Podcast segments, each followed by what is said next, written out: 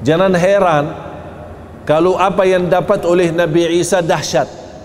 Terima wahyu dia masih anak bayi, terima kitab Injil menjadi nabi dia masih anak bayi, itu biasa. Mengapa? Karena terwujud ciptaan Nabi Isa dari awal memang dahsyat. Apa lagi habis itu?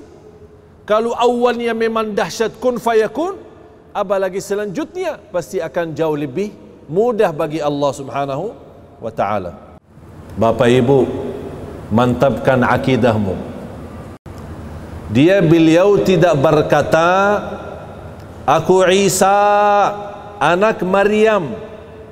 Tapi dia berkata ini Abdullah aku hamba Allah dan Allah sudah kekalkan kata itu di masa Nabi Isa waktu itu sampai hari kiamat tidak boleh ada orang rubah أعوذ بالله من الشيطان الرجيم قال إني عبد الله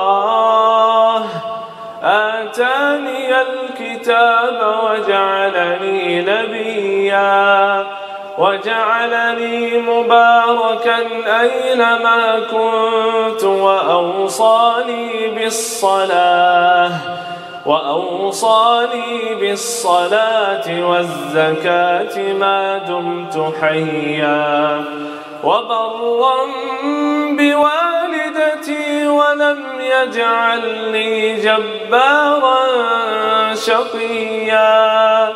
والسلام علي يوم ولدت ويوم أموت ويوم أبعث حيا. ذلك عيسى بن مريم.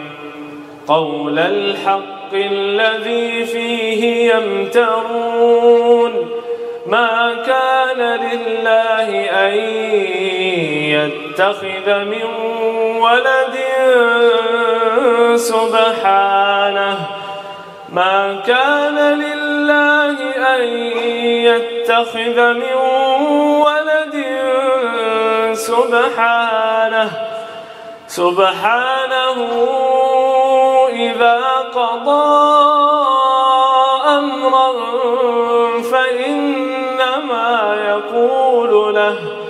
فإنما يقول له كن فيكون.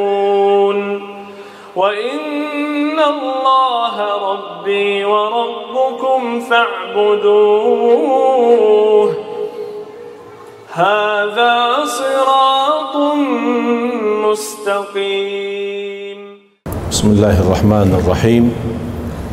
السلام عليكم ورحمة الله وبركاته.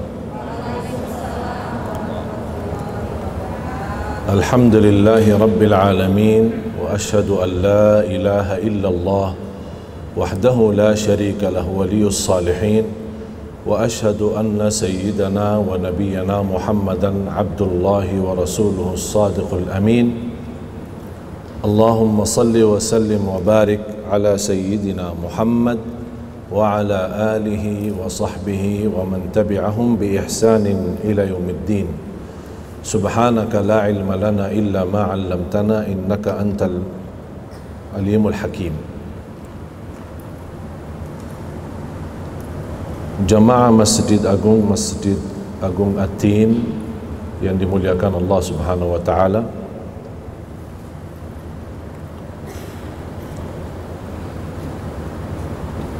Saya tadi bertanya sama panitia apa tema mereka menjawab bebas. Tidak ada tema khusus. Cuma saya ingin sampaikan hal yang sering saya ditanya oleh jamaah.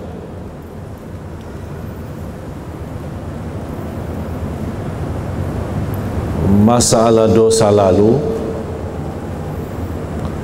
dosa masa kecil dosa masa kita sekolah SMP, SMA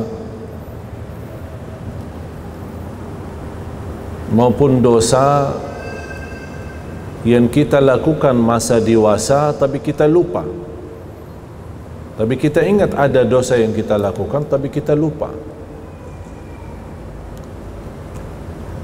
Bagaimana cara terjamin diampuni Allah Subhanahu wa taala? Karena orang yang berdosa pasti keinginannya diampuni Allah. Karena sengsara seorang dosa di dunia masih membawa bebannya ke akhirat. Berat. Tapi dia ingin dibangkitkan oleh Allah hari kiamat di hari akhirat tapi sudah termasuk orang itu diampuni oleh Allah Subhanahu wa taala. Ini satu pertanyaan. Pertanyaan yang kedua yang hampir setiap tahun masih dibicarakan. Masalah Natal. setiap tahun dibicarakan. Yang saya ingin bertanya kepada jamaah, tahukah arti daripada Natal tidak? Apa arti Natal? Tahu enggak artinya? Terus kok dah tahu artinya mau enggak ucapin selamat Natal? Kalau artinya baik boleh kan? Tapi kalau artinya tidak baik gimana? Boleh juga? Boleh enggak? Dari segi bahasa, arti Natal adalah hari kelahiran. Hari kelahiran. Yang dimaksud di hari Natal itu siapa yang lahir? Isa Al-Masih Isa Al-Masih.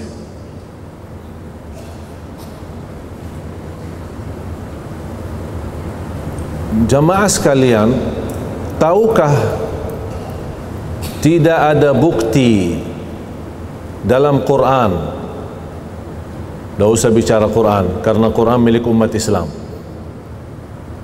Tahukah dalam Injil tidak ada bukti kelahiran Nabi Isa atau Yesus yang biasa dinamakan tanggal 25 Desember tahukah tidak ada bukti? Tidak ada bukti. Tapi subhanallah yang ada dan ini menjadi pelajaran untuk kita semua yang ada bukti kelahiran Nabi Isa atau Yesus yang dinamakan oleh mereka atau Al-Masih. Yang ada jeritannya di dalam Injil sama dengan apa yang ada di dalam Al-Quran. Cerita waktu kelahiran Nabi Isa atau Yesus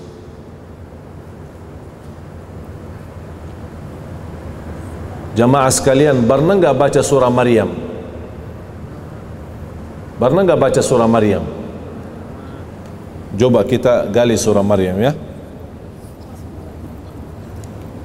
Yang bawa Quran terjemahan atau ustaz tolong bantu.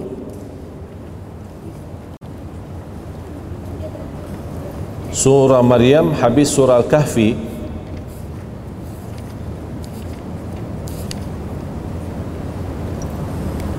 Surah Maryam surah 19 terdiri dengan 98 ayat. Termasuk juga surah Ali Imran boleh anda simpan. Ini menjadi PR PR ya untuk kita belajari surah Ali Imran surah ketiga. Mulai dari ayat 33 ini bukan bahasan saya sekarang ya, cuma saya ingin anda simpan surah Ali Imran surah ketiga ayat 33 sampai ayat 60 atau mohon maaf sampai ayat karena masih ada ada kaitan. Sampai ayat 66 sampai ayat 66 dari ayat 33 sampai ayat 66 kelemahan kita jamaah sekalian sebagai umat Islam tidak tahu sejarah. Siti Maryam kemudian Nabi Isa dalam Al-Quran. Dan salah satu ayat yang juga ada di dalam Injil di dalam Injil diterangkan atau dijelaskan ciptaan Nabi Isa tidak beda dengan ciptaan Adam Nabi Adam dua-duanya diciptakan dengan perintah Allah kun fayakun. Nabi Adam dari tanah kun fayakun jadi manusia. Nabi Isa lahir dengan ibu yang tidak punya suami dan dua-duanya sama ciptaannya. Dengan perintah Allah kun fayakun. Ini ada di dalam Al-Quran bahkan ada di dalam Al-Injil. Di dalam Al-Quran di antara ayat yang saya tadi sampaikan surah Ali Imran ayat 33 sampai ayat 66 saya mohon menjadi PR kita untuk belajari supaya menguatkan menguatkan akidah kita. Ya di antara, tolong Ustaz baca terjemahan ayat ini, ayat 59 dan 60. أعوذ بالله من الشيطان الرجيم إن مثل عيسى عند الله كمثل آدم خلقه من تراب ثم قال له كن فيكون. الحق من ربك فلا تكن من الممترين. صدق الله العظيم. Allah ingatkan Nabi Muhammad jangan ragu. Padahal dia Nabi. Kira-kira Allah ingatkan kita apa? Kalau Nabi Muhammad aja dikhawatirkan jangan ragu ya. Ciptaan Nabi Isa sama dengan ciptaan Nabi Adam. Jangan ragu. Kira-kira bahasa untuk kita apa? Kalau untuk Allah aja kepada Nabi Muhammad dibilang jangan ragu. Apalagi kita. Jadi mohon menjadi PR wajib belajari dalami walaupun sedikit-sedikit demi ayat satu ayat tak apa-apa ambil waktu asal memantapkan akidah kita. Mulai dari ayat 33 surah Ali Imran sampai ayat 66. Bapak Ibu, kenal enggak seorang ulama berasal dari India, tinggal di Afrika Selatan dan sudah meninggal dunia, sangat terkenal di mata dunia adalah Syekh Ahmad Dedat. Syekh Ahmad Dedat saya mohon kalau anda berkenan punya luang waktu buka di YouTube. Dan sering mendengar dan simak dari ceramah-ceramah Syekh Ahmad Dedat ada yang bahasa Inggris bagus silahkan dengar. Dan ada juga beberapa ceramah beliau yang sudah ada teks terjemahan ke bahasa Indonesia apa kata beliau? Salah satu kesempatan mas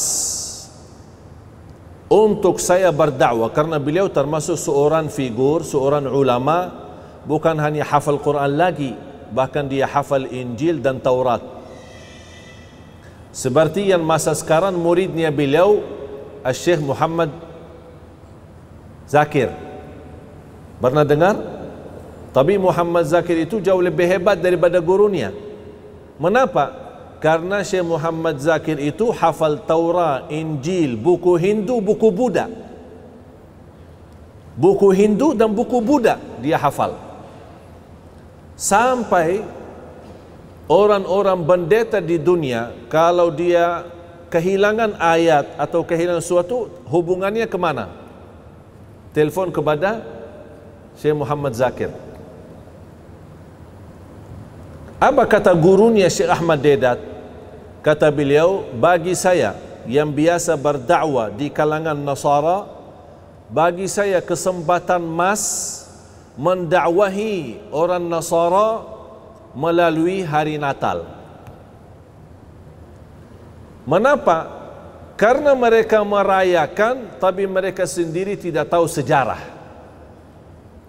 Padahal di dalam Injil mereka menyampaikan kelahiran Yesus atau Isa alaihi salam yang mereka menganggap itu adalah Tuhan Allah atau anak Allah Subhanahu wa taala dia kelahiran di musim panas bukan di musim salju. sekarang ditetapkan sekian sekian ratus tahun 25 Desember adalah hari Natal. Dan kita selalu memperhatikan tanggal ini selalu datang di musim dingin bukan musim panas. Dan ini bukan cerita saya bukan cerita Syekh Ahmad Dedat tapi memang ada di dalam buku Al-Injil Ternyata yang ada di dalam Injil cerita kelahiran Yesus sama dengan yang ada di surah Maryam. Silahkan buka surah Maryam. Mulai dari ayat 16 ayat 16 sampai ayat 38 ini mohon maaf ini belajaran binting ya. Karena saya tadi tanya panitia ada tema dia bilang bebas. Saya jujur saja tidak tahu mau bahas apa pas saya duduk terfikir ini. Baru saya duduk saya terfikir ini ayat ini.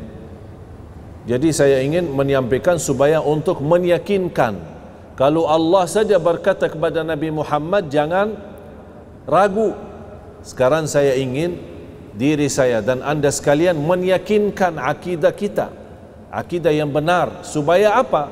Supaya kalimat syahadat kita jangan jadi sia-sia. Jangan nanti di ujung hayat kita ingin mati husnul khatimah malah tidak bisa ucapkan kalimat syahadat. Berat. Hati-hati. Akidah itu sumber modal kalau akidah tidak ada, kehabisan akidah, kehilangan akidah, na'udzubillah, rugi dunia akhirat. Rugi kesehatan tidak apa-apa, rugi harta tidak apa-apa, tapi rugi iman bahaya. Mulai dari ayat 16 sampai ayat 38. Saya tidak akan bahas semuanya, tapi saya ingin anda juga kembali belajar. Saya akan bahas sesuai waktu yang uh, kami sempatkan dan insyaallah sisanya anda bisa belajar. Sangat mudah sebenarnya untuk mengenal akidah yang benar tidak susah. Karena kita setiap hari meminta petunjuk dari Allah lewat salat fardu bahkan lewat sunnah qabliyah ba'diyah ihdinas siratal mustaqim. Kita setiap hari minta petunjuk kepada jalan yang lurus. Dan ini petunjuk salah satunya pemudahan dan jalan yang lurus dalam hal akidah supaya kita tidak tertipu dalam akidah kita. Akidah tidak ada tawar menawar walaupun sama orang tua. Islam membolehkan berbakti baik sama orang tua yang non muslim kalau orang tua kita non muslim dan kita sudah masuk Islam Islam tidak melarang kita tetap bersama mereka. Islam tidak melarang kita bersahabat baik dengan mereka Islam tidak melarang kita tetap melayani baik dan melayani ikhlas sama mereka. Tapi satu Islam melarang. Kalau mereka menawarkan kembali bersyirik kepada Allah, kata Allah, jangan taati mereka. Tapi selebihnya, jadilah teman yang baik untuk mereka. Begitu adilnya Islam. Karena tetap walaupun orang tua walaupun mereka non muslim masih punya hak karena mereka sebagai orang tua dan itu tidak ada selain di dalam ajaran Islam Cuba kita sama-sama belajar. Sudah buka ayat Al-Quran? A'udzu billahi minasyaitonir rajim. Bismillahirrahmanirrahim. واذكر في الكتاب مريم إذ انتبذت من أهلها مكانا شرقيا فاتخذت من دونهم حجابا فأرسلنا إليها روحنا فتمثل لها بشرا سويا. قالت إني أعوذ بالرحمن منك إن كنت تقيا. قال إنما أنا رسول ربك لأهب لك غلاما زكيا. قالت أنا يكون لي غلام ولم يمسسني بشر ولم أك بغيا. قال كذلك قال ربك هو علي هين ولنجعله آية للناس ولنجعله آية للناس ورحمة منا وكان أمرا مقضيا فحملته فانتبذت به مكانا قصيا فأجاءها المخاض إلى جذع النخلة قالت يا ليتني مت قبل هذا وكنت نسيا منسيا فناداها من تحتها ألا تحزني. قد جعل ربك تحت تحتك سريا. وهزي إليك بجذع النخلة تساقط عليك رطبا جنيا. فكلي واشربي وقرني عينا فاما ترين من البشر أحدا فقولي فقولي إني نذرت للرحمن صوما فلن أكلم اليوم إنسيا. فأتت به قومها تحمله قالوا يا مريم لقد جئت شيئا فريا. يا أخت هارون ما كان أبوك امرأ سوء وما كانت أمك بغيا؟ فأشارت إليه. قالوا كيف نكلم من كان في المهد صبيا؟ قال إني عبد الله. قال إني عبد الله. آتاني الكتاب وجعلني نبيا. وجعلني مباركا أينما كنت وأوصاني بالصلاة والزكاة ما دمت حيا وبرا بوالدتي ولم يجعلني جبارا شقيا والسلام علي يوم ولدت ويوم أموت ويوم يبعث حيا. والسلام علي يوم ولدت ويوم أموت ويوم أبعث حيا. ذلك عيسى بن مريم قول الحق الذي فيه يمترون. ما كان لله أن يتخذ من ولد سبحانه. إذا قضى أمرا فإنما يقول له كن فيكون.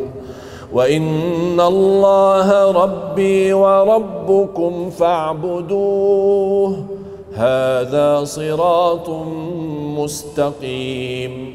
فاختلف الأحزاب من بينهم فويل للذين كفروا من مشهد يوم عظيم. أسمع بهم وأبصر يوم يأتوننا لكن الظالمون اليوم في ضلال مبين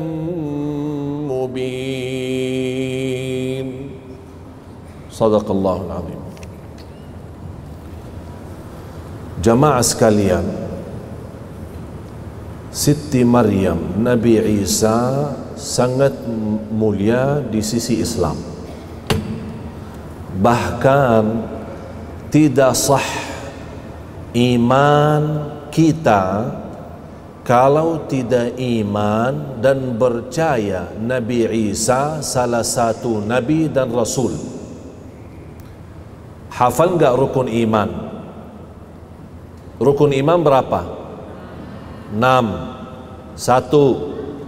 Percaya Allah. Dua. Kepada malaikat? Tiga. Kitab?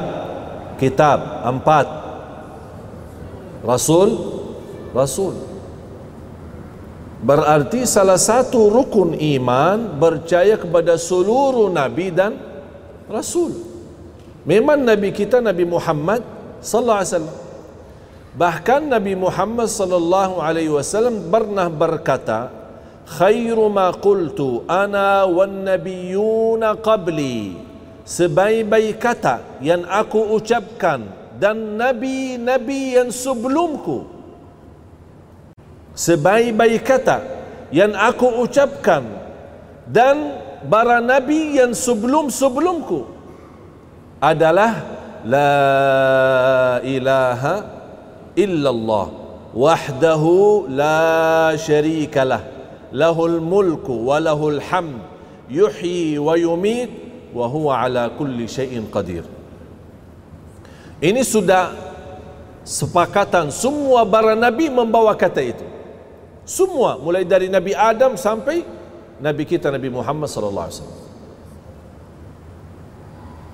Tapi subhanallah menjadi bukti Islam tidak anti toleransi. Katanya kalau tidak ucapin selamat Natal berarti seolah-olah Islam anti toleransi. Tidak mau. Tidak diterima. Beda pendapat, macam-macam alasan. Islam keras. Islam teroris. Islam apa macam-macam. Ha? Eksklusif ya. Macam-macam alasannya. Padahal membuktikan begitu Islam indah bahkan rahmatan lil alamin itu tidak ada di dalam Injil. Mereka kan membanggakan dan memuliakan Siti Maryam dan memuliakan Yesus Isa Al-Masih sebagai keadaan sebagai Tuhan, keadaan anak Tuhan, macam-macam. Tapi tidak ada di dalam Injil jamaah sekalian satu surah yang membawa nama Maryam atau membawa nama Isa. Tapi subhanallah di Islam membuktikan Islam memang Islam merangkul semua para nabi dan rasul. Memuliakan semua para nabi dan rasul. Bahkan Islam tidak bermasalah sama siapapun. Bahkan di antara yang kita belajari ahabbun nasi ilallah anfa'uhum linnas yang paling dicintai oleh Allah yang selalu berguna bagi orang lain. Tidak disebutkan orang lain itu apakah Islam atau bukan Islam. Bahkan di dalam Islam jamaah sekalian kalau kita sayangi, melayani, memberikan perhatian kepada binatang yang membutuh bantuan Allah nilai memberikan pahala besar ingat gak hadis cerita orang wanita yang memberikan air minum kepada anjing? Tahu kan? Apa yang Allah balas? Padahal wanita itu tidak pernah berbuat kebaikan. Bahkan dikenal wanita itu Nauzubillah. Tapi dalam sekali dia bantu anjing Allah ampuni dosanya saya bertanya sekarang Bapak Ibu anjing di hukum Islam apa? najis. Dan hukumnya haram. Kok bisa anjing najis hukumnya haram di ajaran Islam? Tapi kita ketika melihat anjing lagi membutuh bertolongan kita bantu Allah ampuni dosa kita kira-kira bagaimana kalau sama binatang yang bukan najis bukan haram? Faham tak?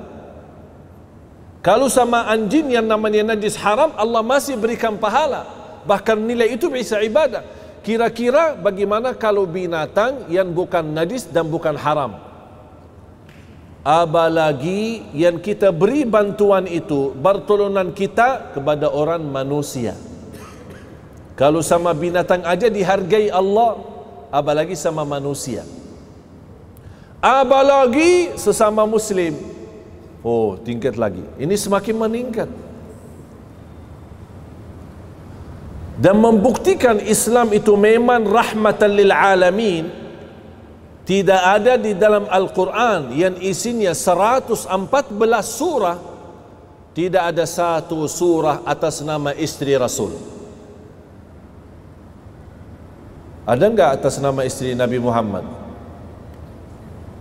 Istri Nabi Muhammad siapa namanya? Siti Khadijah. Anaknya laki maupun perempuan semuanya dari Siti Khadijah. Tapi subhanallah tidak ada. Malah yang ada di dalam Al-Quran satu surah lengkap dari awal sampai akhir sampai jumlah ayatnya 98 ayat bernama Siti Maryam dikasih nama Maryam. Dan cerita semua disambungkan. Bapak Ibu cerita yang ada di surah Ali Imran sudah tulis enggak tadi? Surah Ali Imran. Sambungkan cerita surah Ali Imran sama cerita yang ada di surah Maryam. Karena asal cerita Siti Maryam dulu sebelum cerita Nabi Isa Siti Maryam dulu bahkan di surah Ali Imran cerita orang tuannya Siti Maryam. Inna Allah astafa Adam wa Nuhan wa ala Imran wa ala Ibrahim ala alamin Allah ceritakan dulu keluarganya Siti Maryam. Baru kemudian cerita Siti Maryam ini siapa, bagaimana keadaannya, bagaimana ibadahnya, bagaimana ikhlasannya, bagaimana Allah memberikan rezeki yang istimewa luar biasa, terus langsung dikaitkan kepada cerita yang sambung ke di surah Maryam. Insya Allah Bapak Ibu, kalau anda yakini dan dalami hayati cerita surah Ali Imran, sama cerita yang ada di surah Maryam insyaallah sempurna akidah kita. Kuat. Tidak akan diragukan. Cuba saya minta satu. Ustaz mohon di surah Ali Imran bacakan aja terjemahan surah Ali Imran ayat 36 dan 37 Tapi jangan lupa ya, tulis mulai dari ayat 33 surah Ali Imran itu menjadi PR ya. 33 sampai ayat 66. Ya. Sudah tulis ya? Dari 33 sampai ayat 66. Tapi hanya sebentar saja saya ingin sampaikan sebuah pesan, mudah-mudahan Anda bisa mengerti dan bisa memahami untuk menguatkan akidah kita. Bagaimana keadaan Siti Maryam? yang ada di surah Ali Imran ini. Tolong di langsung terjemahan 36 sama 37. Bismillahirrahmanirrahim. Maka ketika ibunya Maryam melahirkan beliau, dia berkata, Ya Tuhanku, aku telah melahirkan seorang putri, anak perempuan. Padahal Allah lebih tahu apa yang dia lahirkan. Dan laki-laki tidak sama dengan perempuan. Dan aku memberinya nama Maryam. Dan aku mohon perlindunganmu untuknya dan anak cucunya dari gangguan setan yang Subhanallah. Sambil ibunya Siti Maryam sepertinya kekhawatiran. Sambil berlindung kepada Allah dari godaan syaitan bukan hanya untuk Siti Maryam bahkan keturunannya supaya jangan sampai digoda oleh syaitan. Maaf diulang lagi. Saya suka ayat ini. Saya suka ayat ini. Dan boleh menjadi doa kita jemaah sekalian. Kalau ibu-ibu sedang hamil mau melahirkan, ketika mau melahirkan, boleh. Ya Allah, lindungilah aku dan anakku dan keturunan anakku dari godaan syaitan. Cuba ulang lagi. Maka ketika ibunya Maryam melahirkan beliau, dia berkata, Ya Tuhanku, aku telah melahirkan anak perempuan. Padahal Allah lebih tahu apa yang dia, dia lahirkan. Dan laki-laki tidak sama dengan perempuan. Dan aku memberinya nama Maryam. Dan aku mohon perlindunganmu untuknya dan anak cucunya dari gangguan syaitan yang terkutuk. Ya, terus maka dia Allah menerimanya dengan penerimaan yang baik. Ah, Allah menerimanya. Berarti Allah terima anaknya Siti Maryam ini diterima keadaannya bahkan diterima doanya. Bukan hanya diterima bahkan diterima dengan penerimaan yang yang baik. Subhanallah. Terus maka dia Allah menerimanya dengan penerimaan yang baik membesarkannya dengan pertumbuhan yang baik dan menyerahkan pemeliharaannya kepada Nabi Zakaria. Setiap kali siapa yang yang melindungi memperhatikan melayani Siti Maryam sendiri? Allah. Allah sendiri. Sampai diserahkan di sejak dia kecil sambil membesar baru diserahkan kepada Zakaria alaihi salam. Cuba maaf ulang lagi. Setiap setiap kali Zakaria masuk menemui Maryam di mihrab atau kamar khusus ibadah bagi Maryam. Ah, kalau disebutkan kata mihrab tambat ibadah.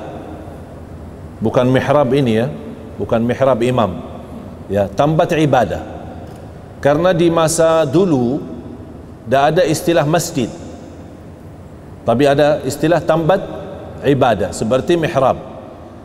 Ketika Nabi Zakaria menjadi penanggung jawab terhadap Siti Maryam, dia selalu bertemu atau kunjungi ke Siti Maryam ingin melihat keadaan silaturrahim kah atau melihat apa dia butuh apa atau perlu bantuan ketika dia masuk melihat Siti Maryam ada di mihrab artinya ada di tempat ibadah.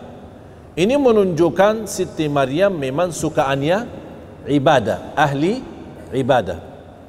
Cuba ketika beliau bertemu setiap kali Nabi Zakaria menemui mihrab atau kamar khusus ibadah bagi Maryam dia dapati makanan di sisinya lalu dia berkata wahai Maryam dari mana ini kau peroleh. Ah, jadi setiap dia kunjungin kepada Siti Maryam selalu mendapatkan ada rizki di samping dia. Nabi Zakaria heran. Ku kamu kan dari tadi di sini aja. Dan yang layani dan bantu kamu adalah saya. Tapi kok bisa ada rizki di sampingmu? Padahal kamu kapan keluar? Tidak pernah kemana-mana. Terus apa jawaban Siti Maryam? Siti Maryam menjawab, itu dari Allah. Sesungguhnya Allah memberi rezeki kepada siapa yang dia kehendaki tanpa perhitungan. Ah. Disitulah sebuah belajaran dari Siti Maryam kepada Zakaria alaihi salam. Ini semua dari Allah. Meyakinkan dengan kata dari Allah, segala sesuatu memang dari Allah, membuat Nabi Zakaria memiliki keyakinan untuk memohon kepada Allah. Kalau Siti Maryam aja diterima doanya, kenapa saya tidak? Ah, disitulah dia juga berdoa kepada Allah. Terus lanjut. Di sanalah Nabi Zakaria berdoa kepada Tuhannya seraya berkata, Ya Allah Tuhanku, berilah aku keturunan yang baik dari sisimu. Sesungguhnya Engkau Tuhan yang maha mendengar doa hambanya. Kalau ada yang merasa sudah lama menikah belum punya anak, ini doanya. Rabbi habli min ladunka dzurriyyatan thayyibah. Dan ada juga doa yang sama juga doa Nabi Zakaria di surah Al-Anbiya. Rabbi la tadharni fardan wa anta khairul warithin. Dan dua doa ini boleh. Saya masih ingat banyak jamaah yang saya berikan doa ini Alhamdulillah mereka yang hampir ada di antara jamaah 18 tahun tidak hamil. Habis menamalkan Alhamdulillah tidak sampai 3 bulan sudah hamil. Doa ini dahsyat. Rabbi habli min ladunka dzurriyyatan tayyibah innaka sami'u sami'ud du'a. Terus nanti sisanya menjadi pelajaran ya. Tolong saya mohon jangan lupa jangan tinggalkan dari ayat 33 sampai ayat 66 di surah Ali Imran. Sekarang kita kembali surah Maryam. Saya ingin cuma kaitkan ketika Siti Maryam sibuk beribadah, Allah jaminkan rezeki sambil rezekinya datang ke tempat ibadahnya dia tapi cuba ketika ada sebuah peristiwa sama Siti Maryam cuba baca ayat artinya 16 Ayat 16 surah Maryam. Dan ceritakanlah wahai Muhammad kisah Maryam di dalam Al-Quran. Subhanallah ceritakan wahai Nabi Muhammad ini menunjukkan perintah Allah kepada Nabi Muhammad untuk menceritakan. Sekarang saya bertanya. Mohon maaf jamaah sekalian. Iman Nabi Muhammad tahu ceritanya? Nabi Muhammad tahu ceritanya? Hah? Apakah Nabi Muhammad di masa itu ada? Artinya ada sama Siti Maryam. Ada sama ibunya Siti Maryam atau ada sedang Siti Maryam melahirkan Nabi Isa Nabi Muhammad ada tapi Allah perintahkan wahai Nabi Muhammad ceritakan. Apa yang diceritakan Nabi Muhammad aja dah tahu. Berarti cerita ini langsung wahyu dari Allah. Allah yang menceritakan walaupun perintahnya atas Nabi kepada Nabi Muhammad sallallahu alaihi wasallam. Berarti cerita ini tidak bisa diragukan. Karena ini langsung kalamullah bukan kalam Nabi Muhammad. Itu bukan kalam bukan kata-kata Nabi Muhammad. Tapi itu semua kalam kalamullah subhanahu wa ta'ala. Cuba terus. Yaitu ketika dia mengasingkan diri dari keluarganya ke suatu tempat di sebelah timur yaitu Baitul Maqdis. Ah tolong jemaah sekalian. Mohon maaf ya ini butuh perhatian. Semua kata yang sekarang masuk ini menjadi ilmu.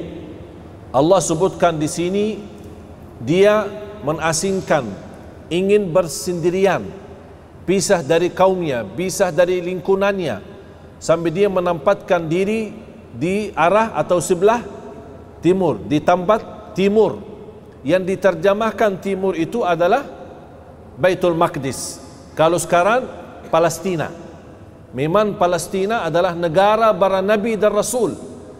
Banyak makam nabi dan rasul.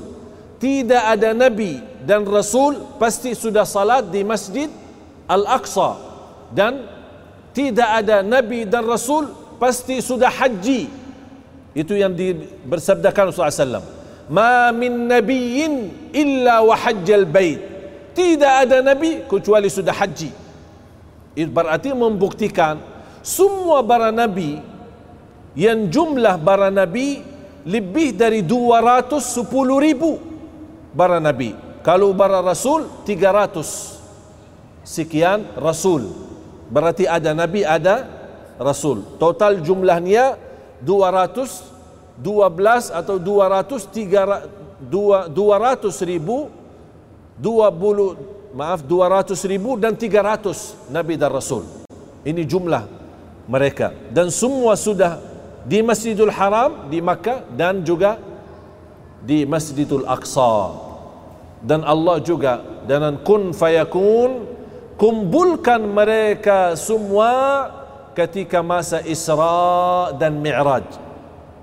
Ketika Nabi Muhammad naik burak sebuah binatang dari Makkah menuju Masjidil Aqsa baru naik ke langit menuju ke Masjidil Aqsa di waktu yang sangat cepat dan di situ beliau menimami semua para nabi dan rasul sallallahu alaihi wasallam. Cuba terus. Lalu dia memasang tabir yang melindungi dirinya dari orang dari mereka. Lalu kami mengutus roh kami Jibril kepadanya, maka dia menampakkan diri di hadapan Maryam dalam bentuk manusia yang sempurna dalam bentuk manusia supaya Siti Maryam tidak terkejut karena kalau terlihat malaikat Jibril aslinya malaikat Jibril pasti akan terkejut. Apalagi dia bersendirian pisahkan diri dari kaumnya dari lingkungannya. Dia di tempat sendirian.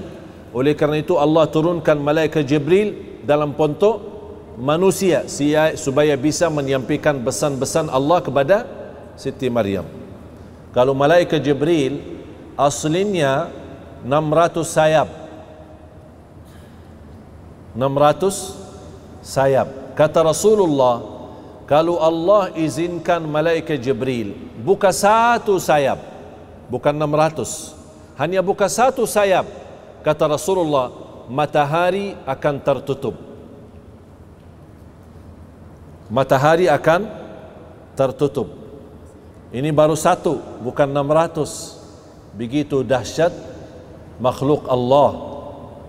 Begitu luar biasa makhluk Allah tapi mereka semua masih di bawah kekuasaan Allah. Hamba Allah Subhanahu wa taala.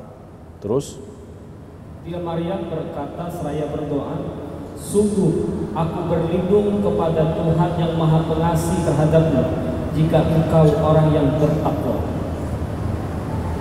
Ya.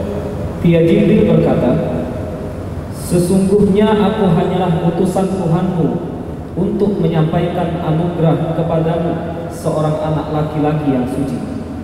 Laki-laki yang suci. Ini masih dialog ya antara Jibril sama malaikat Jibril sama Siti Maryam.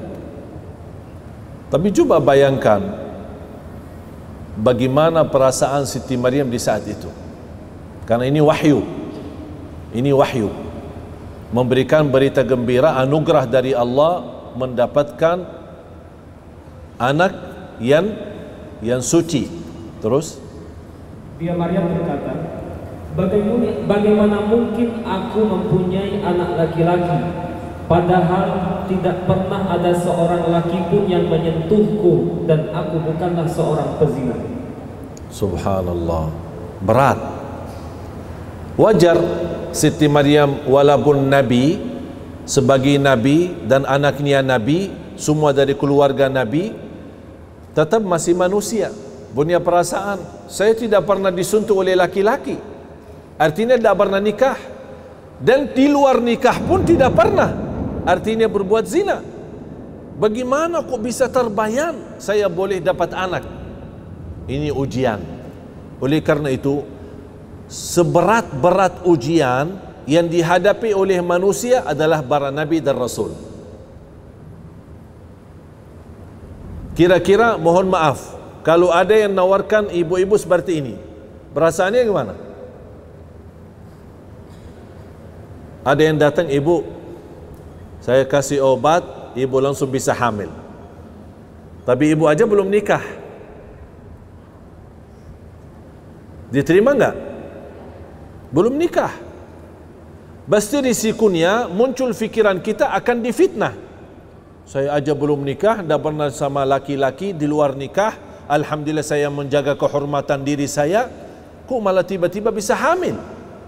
Nanti kata orang apa? Betul nggak? Bagaimana kira-kira keadaan Siti Maryam sendiri? Langsung begitu muncul perasaan manusia dan itu perasaan manusiawi dan perasaan yang wajar. Bagaimana saya boleh dapat laki-laki? Tapi saya tidak pernah disuntuh oleh orang laki-laki. Kalau nikah dan di luar nikah pun saya tidak pernah berbuat zina. Apa jawaban malaikat Jibril? Jibril menjawab demikianlah Tuhanmu telah berfirman hal itu mudah bagiku dan agar kami Ah, sekarang saya bertanya. Hal itu mudah. Mengapa Allah berkata hal itu mudah? Bapa ibu akan fahami hal ini mudah kalau anda ikut kembali kepada belajar surah Ali Imran. Kalau Nabi Isa diciptakan oleh Allah tanpa ayah, tapi masih ada ibu. Mana kira-kira yang lebih sulit? Diciptakan Adam tanpa ayah dan ibu atau menciptakan manusia dan adanya ibu? Mana yang lebih sulit? Ha? Adam kan? Adam jauh lebih sulit karena Adam tidak punya ayah tidak punya ibu. Kalau Nabi Isa masih punya ibu. Disitulah Allah gambarkan huwa alayya hayyin. Itu mudah kamu punya anak itu mudah. Bahkan lebih dahsyat lagi, aku ciptakan Adam tanpa ayah dan ibu. Berarti yang fantas kalau boleh selain Allah jadi Tuhan, yang fantas siapa? Hah? Yang fantas siapa? Adam, bukan Isa. Dan di dalam Injil, mereka meyakinkan Nabi Adam adalah ciptaan kekuasaan Allah. Dan ada juga di dalam Injil sama yang ada di dalam Al-Quran. Ciptaan Adam sama dengan ciptaan Isa. Ciptaan Isa sama dengan ciptaan Allah. Kun fayakun. Faham jemaah sekalian? Faham? Betul faham ini? Ha, karena saya ingin Begitu anda keluar, tidak ada ragu-ragu. Allah bilang aja kepada Nabi Muhammad jangan ragu. Dan saya sampaikan kepada anda sekalian jangan ragu-ragu. Terus?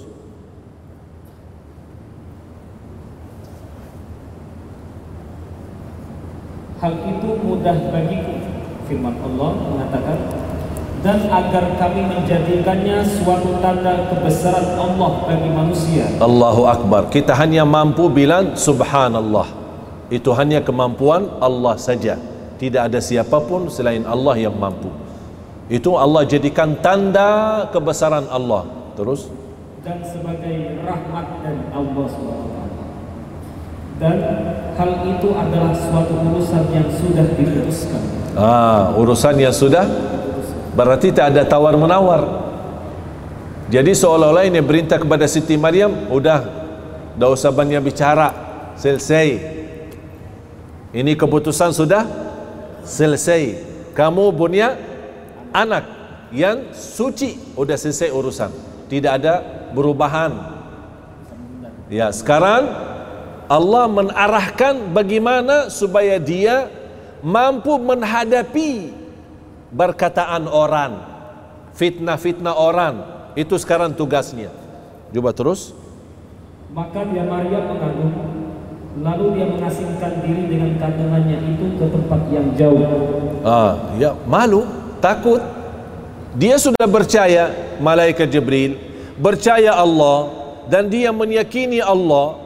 Dia tidak meragukan perintah Allah. Tapi bagaimana manusia ini? Manusia pasti aneh-aneh Mohon maaf kita aja di lingkungan aneh-aneh. Apalagi zaman sekarang. Ha, apalagi di zaman yang kita lihat na'udzubillah macam-macam fitnah. Begitu Siti Maryam sudah menjadi dalam perintah kun fayakun hamil dia memposisikan mem, membindahkan diri ke tempat yang jauh karena membutuhkan waktu supaya penjiwaannya siap menghadapi perkataan orang terus Kemudian rasa sakit akan melahirkan memaksanya bersandar pada pangkal pohon kurma. Ah, pangkal pohon kurma. Mohon maaf jamaah sekalian. Apa apa kelebihan Allah ceritakan Siti Maryam saat mau melahirkan bersandar kepada pohon kurma? Kan bisa singkat saja kesimpulan dia Siti Maria merasa sakit saat melahirkan. Udah selesai. Menapa ada urusan pohon kurma? Apa urusan pohon kurma? Bisa jadi kan? Kalau bahasa sederhana, Siti Maryam saat melahirkan merasa sakit. Itu kan cerita sudah jelas. Wajar wanita saat melahirkan pasti sakit. Kan manusia ada rasa sakit. Allah juga ceritakan Siti Maryam pun merasa sakit saat melahirkan. Tapi kenapa Allah tambah kata dia dekat dengan bersandar dengan pohon kurma? Apa? Di sini nanti ada. Jawabannya ada di ayat lanjut. Tolong diperhatikan. Terus? Lalu dia Maryam berkata, Wahai betapa baiknya aku mati sebelum ini dan aku menjadi orang yang tidak diperhatikan dan dilupakan. Subhanallah. Masih awal-awalnya Siti Maryam mampu terima. Tapi begitu sudah melahirkan dan rasa sakitnya, dia sepertinya merasa beban difitnahin orang. Lebih baik aku lupa dan mereka melupakan aku. Lebih baik aku mati daripada menghadapi pernyataan itu. Tapi subhanallah apa yang apa yang terjadi setelah itu? Supaya menenangkan hati. Supaya menenangkan hati. Coba lanjut. Lalu Jibril Jibril berseru kepada Maryam dari tempat yang rendah janganlah engkau bersedih hati Sesungguhnya Tuhanmu telah menjadikan anak sungai di bawahmu. Subhanallah. Allahu Akbar. Memang luar biasa. Allah tidak pernah tinggalkan urusan hamba. Kalau Allah sudah urusi kita, jamaah sekalian jangan ragukan. Yakini tidak ada yang buruk datang dari Allah. Yang buruk memang dari dosa-dosa kita yakini walaupun masih di pandangan mata ujian itu buruk tapi hakikatnya itu baik. Karena dengan ujian yang kita hadapi diampuni segala dosa dinaikkan darajat bahkan menjadi orang terpuji di sisi Allah. Berarti baik walaupun pandangannya masih melihat buruk. Bagi Siti Maryam itu ujian dan bahkan dia ingin mati tapi Allah menenangkan hatinya dengan berkata hal-hal yang baik. Jangan khawatir. Kami tidak akan tinggalkanmu. Terus? Dan Jibril juga berkata sambil berseru kepada Maryam, Goyanglah pangkal kurma itu ke arahmu. Niscaya pohon itu akan menggugurkan buah kurma yang masak padamu. Ah. Sudah tahu alasannya ada cerita pohon kurma? Sekarang pertanyaan saya. Pohon kurma bisa berbuah kapan?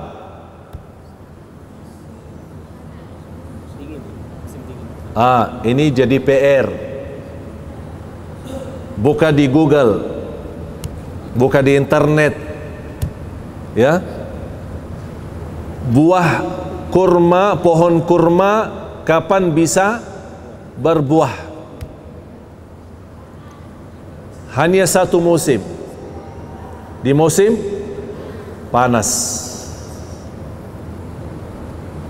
Kalau tidak musim panas oleh karena itu kota Madinah dan Makkah dikenal daerah panas. Walaupun ada beberapa bulan dingin. Sekarang seperti sekarang musim dingin ya pengaruhnya dari udara-udara yang cukup jauh dari utara dari Turki, dari Jordan, dari mana-mana itu datang udara. Tapi kalau daerah asli Timur Tengah termasuk daerah Palestina memang dikenal musim panas. Bahkan kurma pohon kurma itu tidak bisa berbuah selain di musim panas. Bahkan supaya kita yakini ada orang berkata eh saya ada pohon kurma yang bisa berbuah tapi di musim dingin. Bukan di musim panas. Eh fahami dulu bahasa Al-Quran. Jangan macam-macam dulu. Apa dalam Al-Quran? Dia berkata apa? Tolong dibaca lagi. Dan goyanglah pangkal pohon kurma itu ke arahmu niscaya pohon itu akan menggugurkan buah kurma yang masak padamu. Pohon kurma? Yang masak masak pada ah, ini kemampuan bahasa Indonesia. Sayang sekali bahasa Indonesia tidak mampu menjelaskan arti itu. Kalau bahasa Indonesia kurma kurma tapi kalau dalam bahasa Arab beda-beda. Ada rutab ada balah ada bizir ada kurma tamar. Berarti ada empat. Ada rutab ada balah ada bizir ada tamar. Allah di sini sebutkan kata rutab bukan tamar.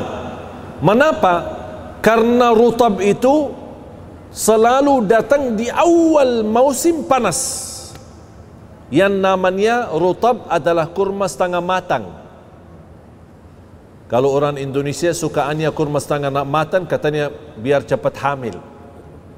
Itu cerita-cerita yang jual di sana. Orang-orang dah tahu orang dari Madura atau dari mana. Yang sudah lama tinggal di Madinah Makkah dia suka jual ke jamaah umrah atau jamaah haji ini beli kurma biar cepat hamil ini tidak ada hubungan sama hamil ya Ya mau beli beli aja. Tapi urusan sama hamil itu bukan urusan sama rutab. Ya cuman ini hanya untuk biar cepat laku barangnya. Ya. Memang enak. Rutab itu enak. Rutab yang setengah matang. Bentuknya dia separuh hitam, separuh kuning. Ada model lagi separuh merah, separuh kuning. Itu dinamakan rutab. Dan Allah gambarkan dalam ayat ini rutab bukan tamar. Dan rutab tidak bisa tumbuh selain di musim panas. Tidak bisa tumbuh selain di musim panas. Kalau kurma yang suka datang dari Amerika pas bulan puasa kan ada ada kurma yang agak panjang ya. Panjang sekali. Sampai kilonya berapa? Harga mahal itu katanya kurma dari Amerika itu bagi suntikan pohon kurma tapi bagi suntik supaya bisa tumbuh dan bisa berbuah. Pohon yang ada, pohon kurma yang ada di Amerika tidak bisa rutab. Tidak bisa rutab karena cuaca di sana tidak bisa menjadikan kurma itu berutab atau buah pohon itu bisa berutab. Beda sama cuaca yang alami. Yang alami seperti Makkah dan Madinah memang bisa atau di Timur Tengah umumnya termasuk Palestina, termasuk Mesir, Tunisia ada yang namanya rutab. Terus lanjut. Ayat ke-26 di surat Maryam yang artinya maka makanlah, minum dan bersenang hatilah engkau Maryam. Jika engkau melihat seseorang maka katakanlah Sesungguhnya aku telah bernazar berpuasa untuk Tuhan yang Maha Pengasih maka aku tidak akan berbicara dengan siapapun pada hari ini. Ini salah satu di dalam agama yang sebelum Islam.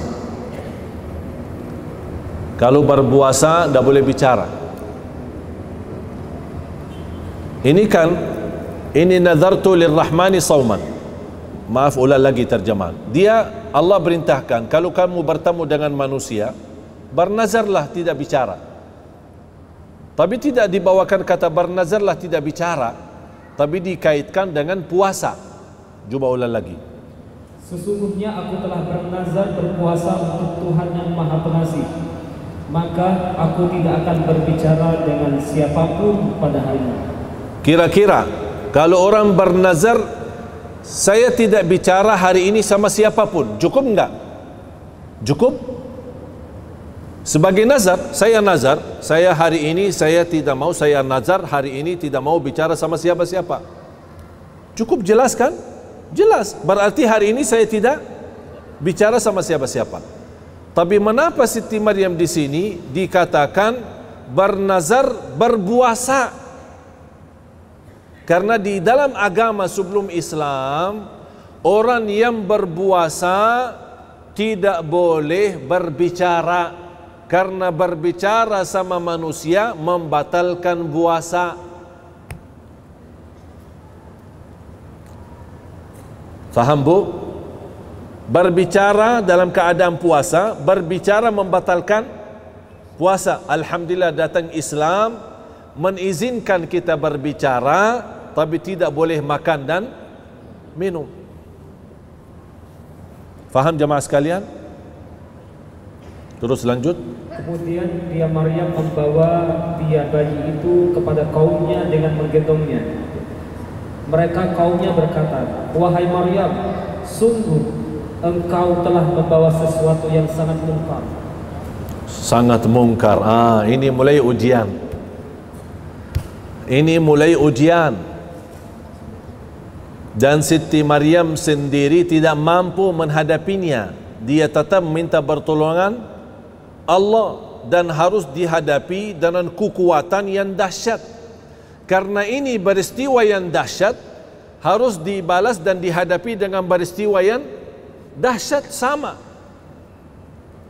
Karena orang perempuan yang begitu dikenal mulia, begitu dikenal suci, tiba-tiba membawa anak, tapi cuba lihat keadaannya. Tolong lanjut. Wahai saudara perempuan Harun atau Maryam, ayahmu bukan seorang yang buruk perangai dan ibumu bukan seorang perempuan pezina. Berarti mereka lingkungan kenal ayahnya Maryam dan kenal ibunya Maryam. Mereka kami kenal mereka baik-baik. Mereka ibumu tidak berzina, tidak pernah berbuat hal-hal yang buruk apalagi ayahmu. Tapi mengapa kamu jadi seperti ini?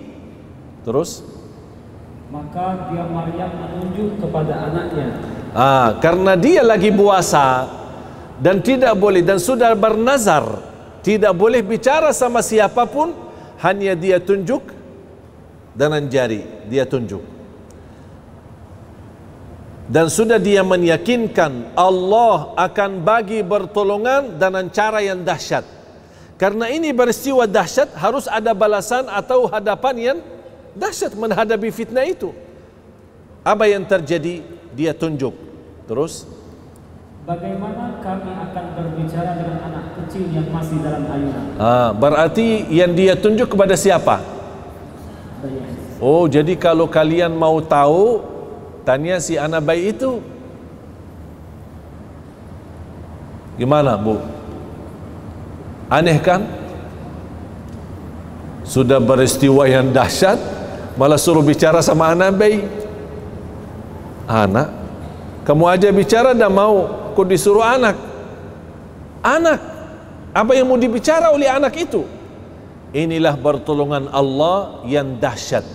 Bagaimana adanya anak ini dahsyat Allah juga bagi Allah sangat mudah untuk menjadikan anak bayi itu berbicara. Ini kembali ingat kata sangat mudah menciptakan Nabi Isa sangat mudah dibanding Nabi Adam. Apalagi kalau sudah ada Nabi Isa sulit enggak bagi Allah untuk Nabi Isa berbicara? Tidak sulit justru lebih mudah lagi. Karena Nabi sudah ada Isa sudah ada. Walaupun dia belum bisa berbicara tapi kun fayakun bicara. Terus? Dan Isa putra Maryam pun berbicara, Sesungguhnya aku adalah hamba Allah. Subhanallah. Ini sengaja dijawab seperti ini. Bapak Ibu, mantapkan akidahmu. Dia beliau tidak berkata, Aku Isa, anak Maryam. Tapi dia berkata, Ini Abdullah, aku hamba Allah. Dan Allah sudah kekalkan kata itu di masa Nabi Isa waktu itu sampai hari kiamat tidak boleh ada orang rubah. Silahkan Bapak Ibu buka di At-Taurat, buka di Injil. Tak ada satu kata Yesus berkata aku anak Tuhan. Tidak ada.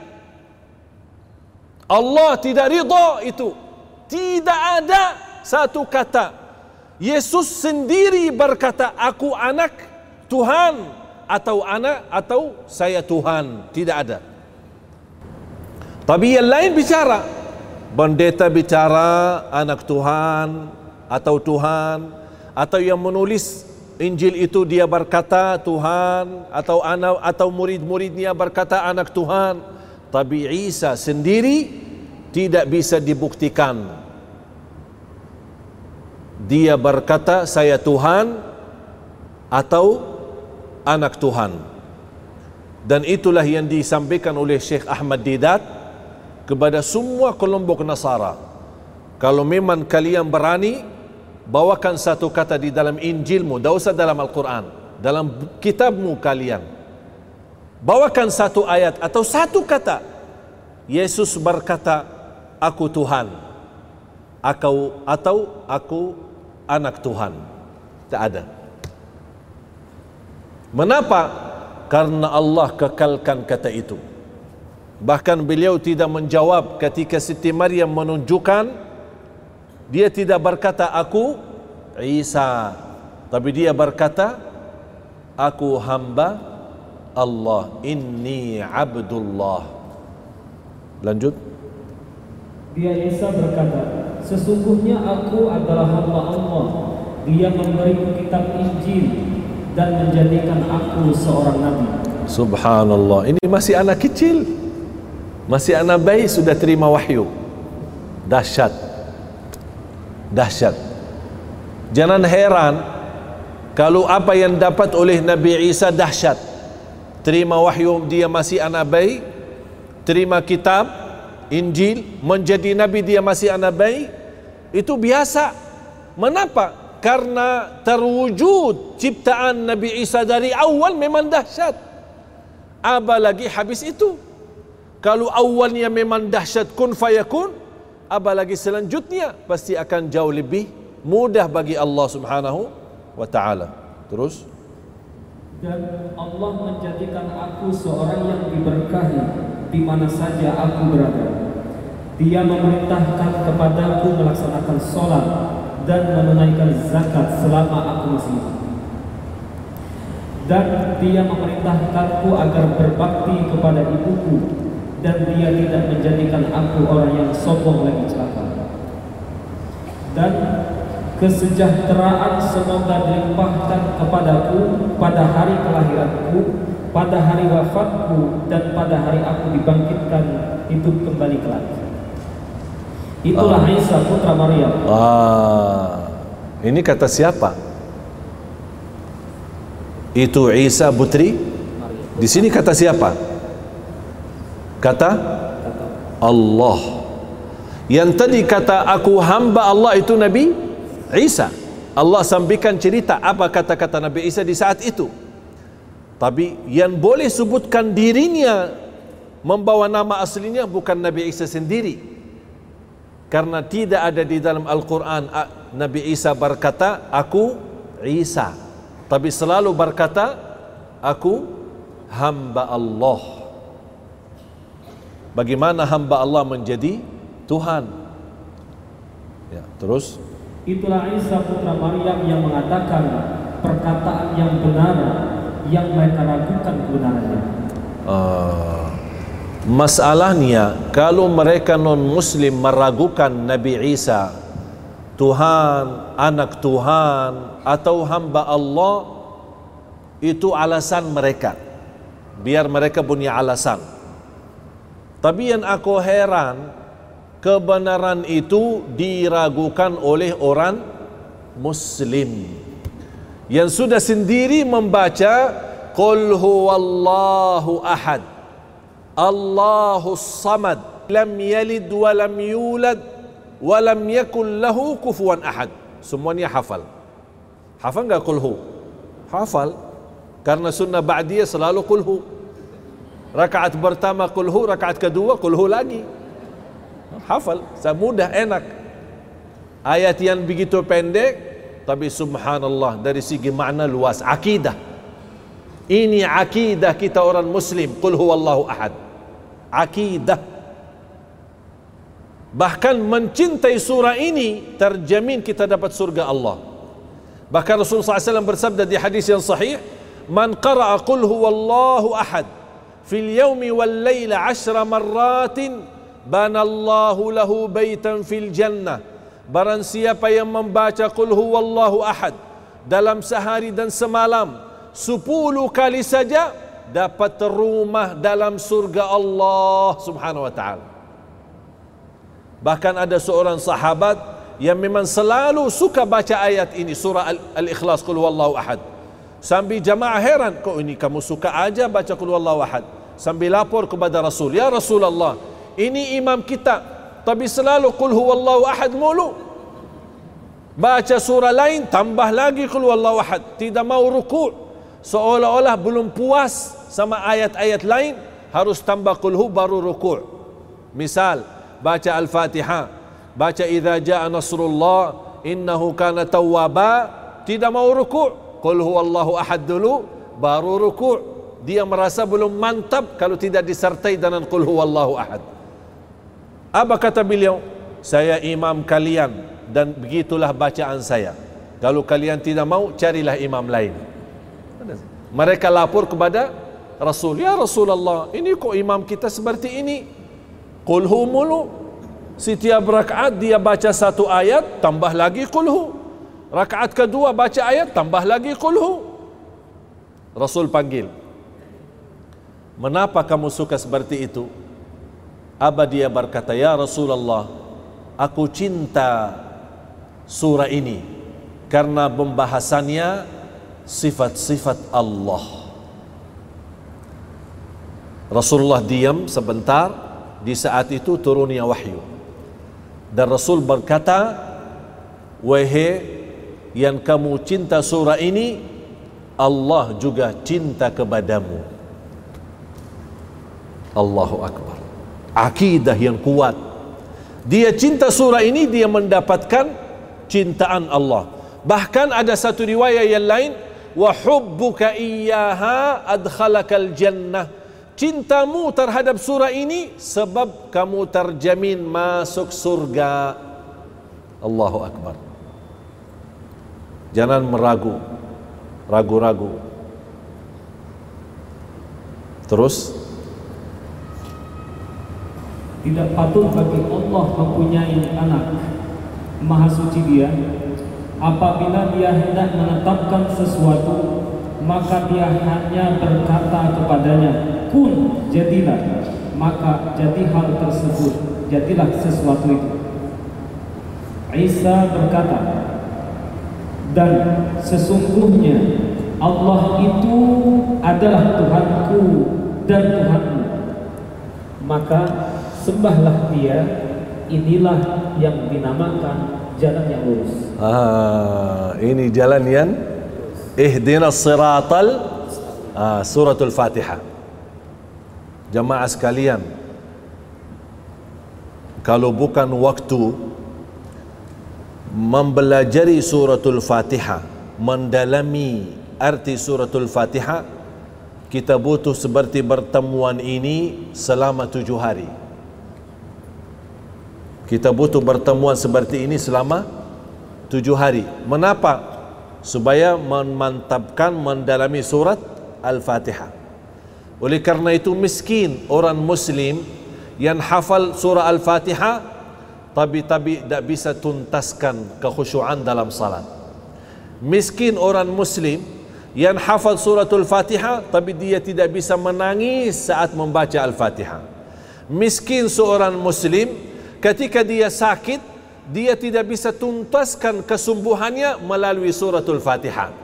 Miskin orang muslim yang dia sudah hafal suratul Fatihah tapi tidak bisa membawa keberkahan yang begitu dahsyat dari suratul Fatihah. Karena mohon maaf, walaupun kita hafal suratul Fatihah belum mampu menartikan maknanya, menhayati isinya. Padahal suratul Fatihah itu ummul Quran. Bahkan dibandingkan Al-Fatihah hanya Al-Fatihah sendiri persimbangannya sama dengan seluruh isi Al-Quran. Kata ulama, apapun isi Al-Quran, sumbernya dari suratul Fatihah. Yang bisa fahami suratul Fatihah, bakal mampu memahami isi kandungan Al-Quran 30 juz. Yang tidak mampu memahami Al-Fatihah, susah untuk memahami isi kandungan Al-Quran. Terus? maka berselisihlah golongan-golongan yang ada di antara mereka Ah. Siapa mereka Yahudi dan ah, Allah gambarkan. Ini sekarang terjadi kan? Berpecah. Kalau mereka berpecah, Allah sudah gambarkan. Mohon maaf, ulang lagi. maka berselisihlah golongan-golongan yang ada di kalangan mereka Yahudi dan Nasrani Terus orang Islam ikut-ikutan disebutkan nggak Islam? Disebutkan nggak Islam? Berarti Islam tidak ikut campur kan? Tapi kenapa sekarang umat Islam pecah belah? Masalah Natal aja masih meragukan. Padahal Allah di sini sebutkan hanya Yahudi dan Nasrani. Biarkan saja mereka. Karena memang itu sifat mereka tidak mau mengikuti kebenaran. Menapa kok orang Islam yang ikut campur? Subhanallah, memang besan-besan Al-Quran luar biasa. Tapi mana orang Muslim yang sejati yang memang bersedia membukakan hati sama Al-Quran ini. Tak ada satupun yang kita harapkan dari petunjuk dan hajat urusan dunia maupun akhirat pasti sudah ada solusinya di dalam Al-Quran. Jamaah sekalian, mudah-mudahan bisa anda fahami ini pesan terakhir penutup ayat itu.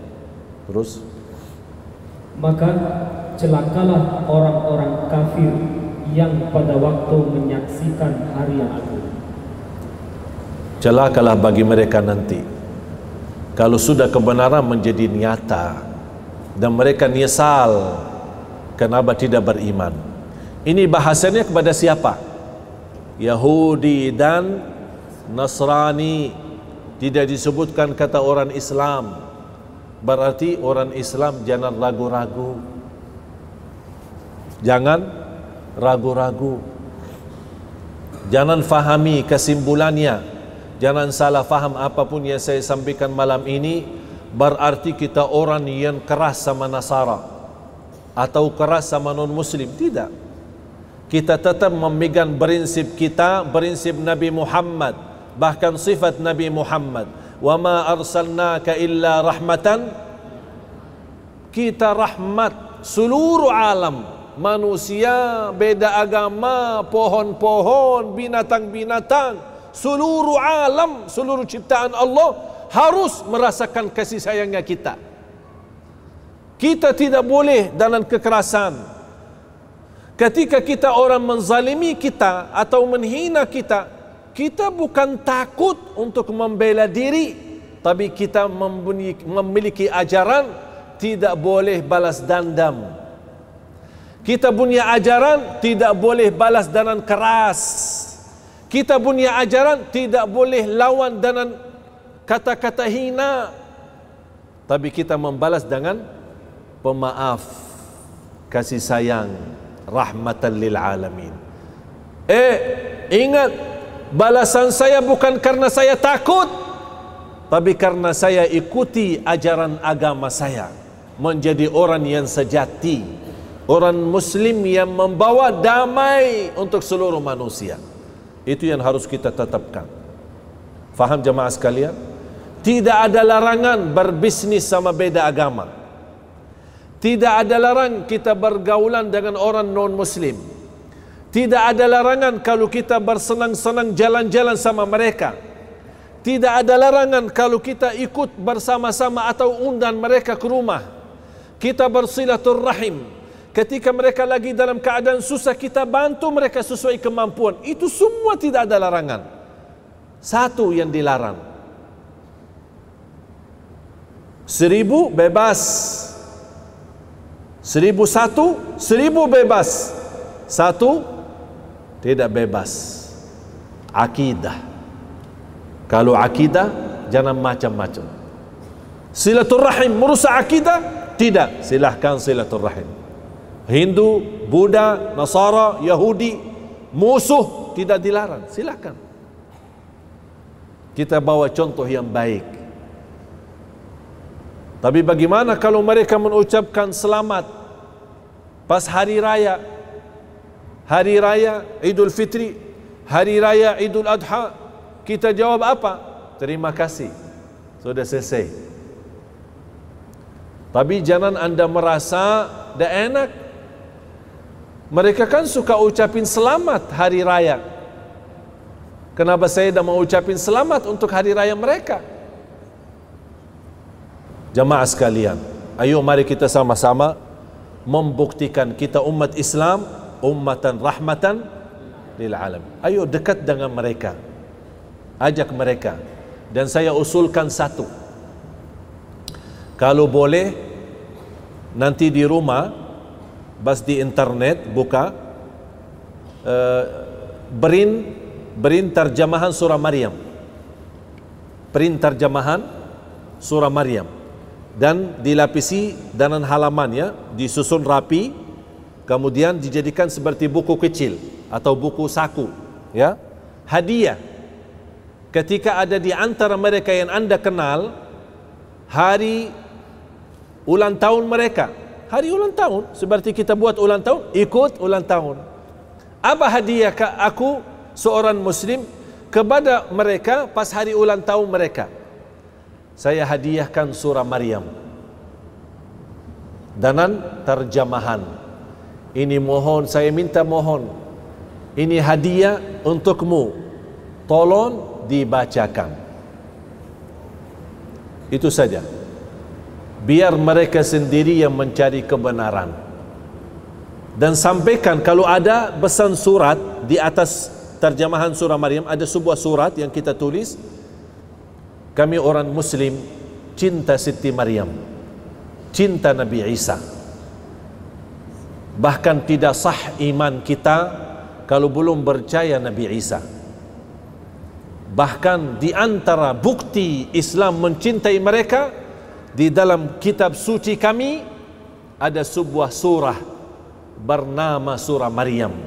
Dan itu pula tidak ada di dalam Taurat dan tidak ada di dalam Injil. Mudah-mudahan anda berkenan membaca hadiah buku saya. Assalamualaikum. Selesai. Menjadi pendakwah. Tapi dalam bahasa mohon maaf tidak punya ilmu silahkan hadiahkan buku kita tidak tahu kapan turunnya hidayah untuk kawan kita untuk teman kita punya kenalan orang barat dan orang barat punya kelebihan suka baca silahkan email kalau anda punya email mereka hadiahkan surah Maryam dalam terjemahan tapi jangan anda berkata, ini dari kitab suci kami. Tapi ini sebuah hadiah. Kalau dia baca, saya yakin yang suka baca dan teliti, pasti bakal kirim email lagi atau mencari kita. Ini maaf, bukunya sangat bagus. Tak mungkin ada orang berkata Al-Quran tidak bagus. Tak bisa. Semua yang baca Al-Quran, Muslim maupun non-Muslim, pasti sepakat Al-Quran itu isinya baik dan sempurna. Ini menjadi tugas kita. Faham? mudah-mudahan insya Allah belajaran malam ini menjadi petunjuk untuk kita dan menjadi petunjuk untuk kawan-kawan kita sahabat bahkan ada di antara mereka yang masih hubungan keluarga dengan kita. Mudah-mudahan insya Allah belajaran malam ini bisa kita sampaikan kepada mereka dengan cara hikmah dengan cara halus supaya dengan niat insya Allah kita niat mudah-mudahan menjadi hidayah. Kalau mereka dapat hidayah Alhamdulillah. Kalau mereka belum dapat hidayah jangan anda sedih karena itu urusan Allah bukan urusan kita. Billahi taufiq wal hidayah. Kurang lebihnya mohon maaf. Wa sallallahu wasallam wa baraka ala sayyidina Muhammad. Subhanakallahumma bihamdik. Ashhadu an la ilaha illa anta. Astaghfiruka wa atubu ilaik assalamu alaikum warahmatullahi wabarakatuh